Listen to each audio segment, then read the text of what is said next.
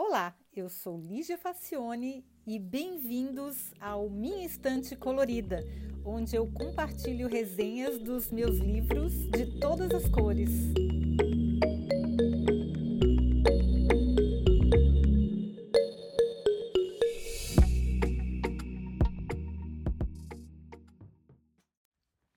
Olá, eu comprei em Every Mirror X Black, que numa tradução livre seria Em Cada Espelho Ela é Negra, de Lola Akimade Ackerstrom, por indicação das minhas queridas e cultas amigas Noêmia Colonna, que é jornalista, Gabriela Paz, que é advogada, e a Michele Ferreira, que é costureira.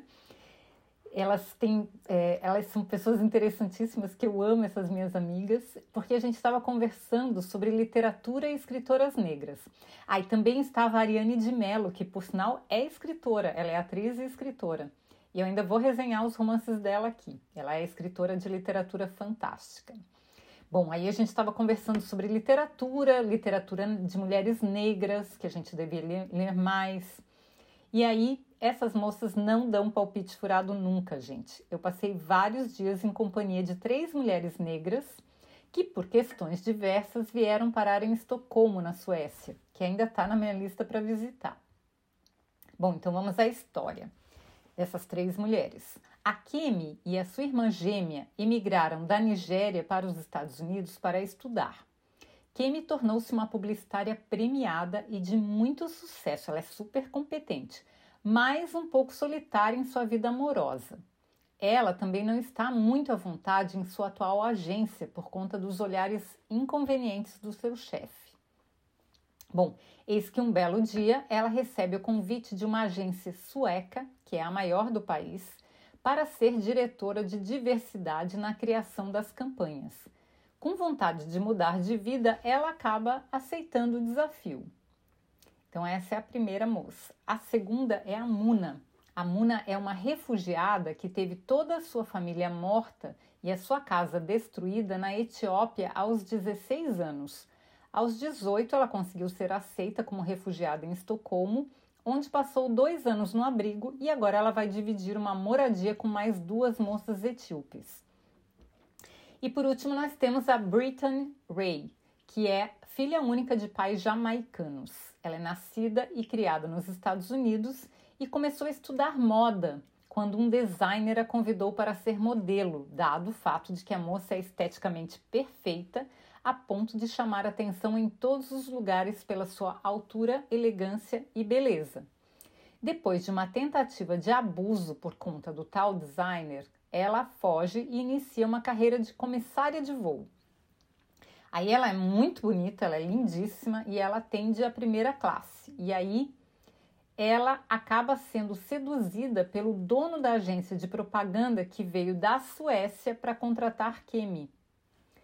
Pois é, as histórias vão todas se cruzando. Bom, aí eu pensei logo que as três iam virar as melhores amigas da vida, né? Porque três mulheres negras é, em Estocolmo, sozinhas, e pensei, nossa, é, é isso que vai acontecer. Pois é, gente, mas essa autora não é óbvia. Lola, que é a autora, ela fala muito da solidão de imigrantes em um país europeu. Ela mesma, ela vive em Estocolmo. Eu vi semelhanças na, nos relatos dela com a Alemanha em quase todas as descrições, por causa das diferenças culturais, do racismo velado ou não e da dificuldade com a língua. Assim, a maneira como eles. Parece que eles são muito é, receptivos num primeiro momento, mas no dia a dia a gente vê que não é bem assim, que as pessoas têm bastante dificuldade de se integrar. Ela fala também do tokenismo. Eu não conhecia esse termo. Na verdade, eu não sei se a tradução em português é essa. E trata-se, o que é tokenismo? Fazer um esforço superficial ou simbólico para incluir grupos subrepresentados em uma empresa. Por exemplo, negros, mulheres, gays, trans, pessoas com deficiência. Só que é tudo fachada, né? É tipo contratar uma mulher negra como a Kemi para uma diretoria sendo que não é mais nenhum não sueco nos primeiros escalões da empresa. Ela fica sendo apresentada como um token, ou uma ficha que prova que a empresa se importa, que a empresa é diversa. Até porque essa empresa já tinha passado por um constrangimento em relação a, a, ao problema da diversidade. Então ela é meio que contratada como um troféu para ficar mostrando para os outros. Bom, tem uma expressão também que eu aprendi acabando, eu acabei é, procurando saber mais um pouco sobre o tokenismo e aí tem a expressão o negro único, que significa mais ou menos a mesma coisa, que eles contratam um como se fosse um escudo para se defender das críticas que certamente virão. Aí aquela pessoa acaba representando todas as da sua etnia, como se isso fosse o suficiente, né? Que não é, a gente sabe. Bom, então a Kimi tenta se integrar na empresa, mas é o tempo todo cobrada por não ser fluente em sueco. Pois é, gente, mas é, é, acontece a mesma coisa que na Alemanha. Ela se destaca brilhantemente numa campanha, mas logo tem suas asinhas cortadas pelo melhor amigo do dono, com a desculpa de que ela não conhece a cultura local. Ué, mas não foi por isso que ela foi contratada? Porque ela era diferente? Pois é. Tudo isso sem falar na sexualização, já que Kimi tem uma figura curvilínea que atiça a imaginação dos homens em geral e dos que têm fetiches com mulheres negras em particular. Aí, essa é a Kimi, né? Agora vamos para Brittany, que é aquela modelo, aquela bonita que era comissária de bordo. Então, a Brittany acaba se apaixonando pelo, pelo cara lá, o dono da agência, porque ele é tão sedutor, mas tão sedutor, ele faz tudo. E aí ela acaba engravidando e casando-se com esse cara, que é milionário, e esse cara adora ela como se fosse uma deusa, só que ele age de um modo muito estranho. E tem outra coisa também para a Brittany, que por causa da imprensa, ela não pode expor a família proeminente ao risco de fofocas e vazamentos, ou seja, ela não pode frequentar festas, fazer academia, sair com os amigos, trabalhar ou fa fazer qualquer coisa que gere notícia. Então ela vive no luxo, mas isoladíssima, inclusive pela família e pelos poucos amigos do marido que a consideram como uma aproveitadora. Todo mundo acha que ela casou só porque o cara era rico e ela queria aproveitar do dinheiro dele, mas que na verdade ela ela era um objeto caro para ele. Imagina que vida, né? Isolada, num, num país estranho, sem falar a língua e bem complicada a situação da Brittany. E ela tem um bebê agora, né? A Muna é inocente e muito carente. A Muna é refugiada.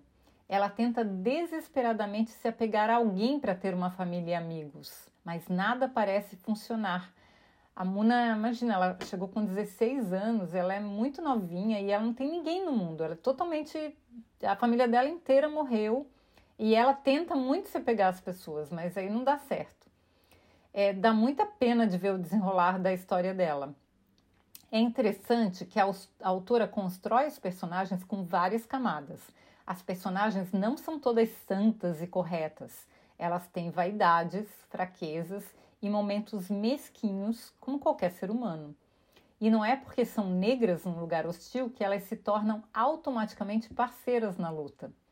Uma, inclusive, julga a outra. É, é bem interessante isso. Claro, são seres humanos como qualquer ser humano. Enfim, dá para passear por Estocolmo mesmo sem nunca ter ido lá e vê-la pelos olhos dessas três mulheres admiráveis, cada uma à sua maneira. A visita vale muito a pena, eu recomendo.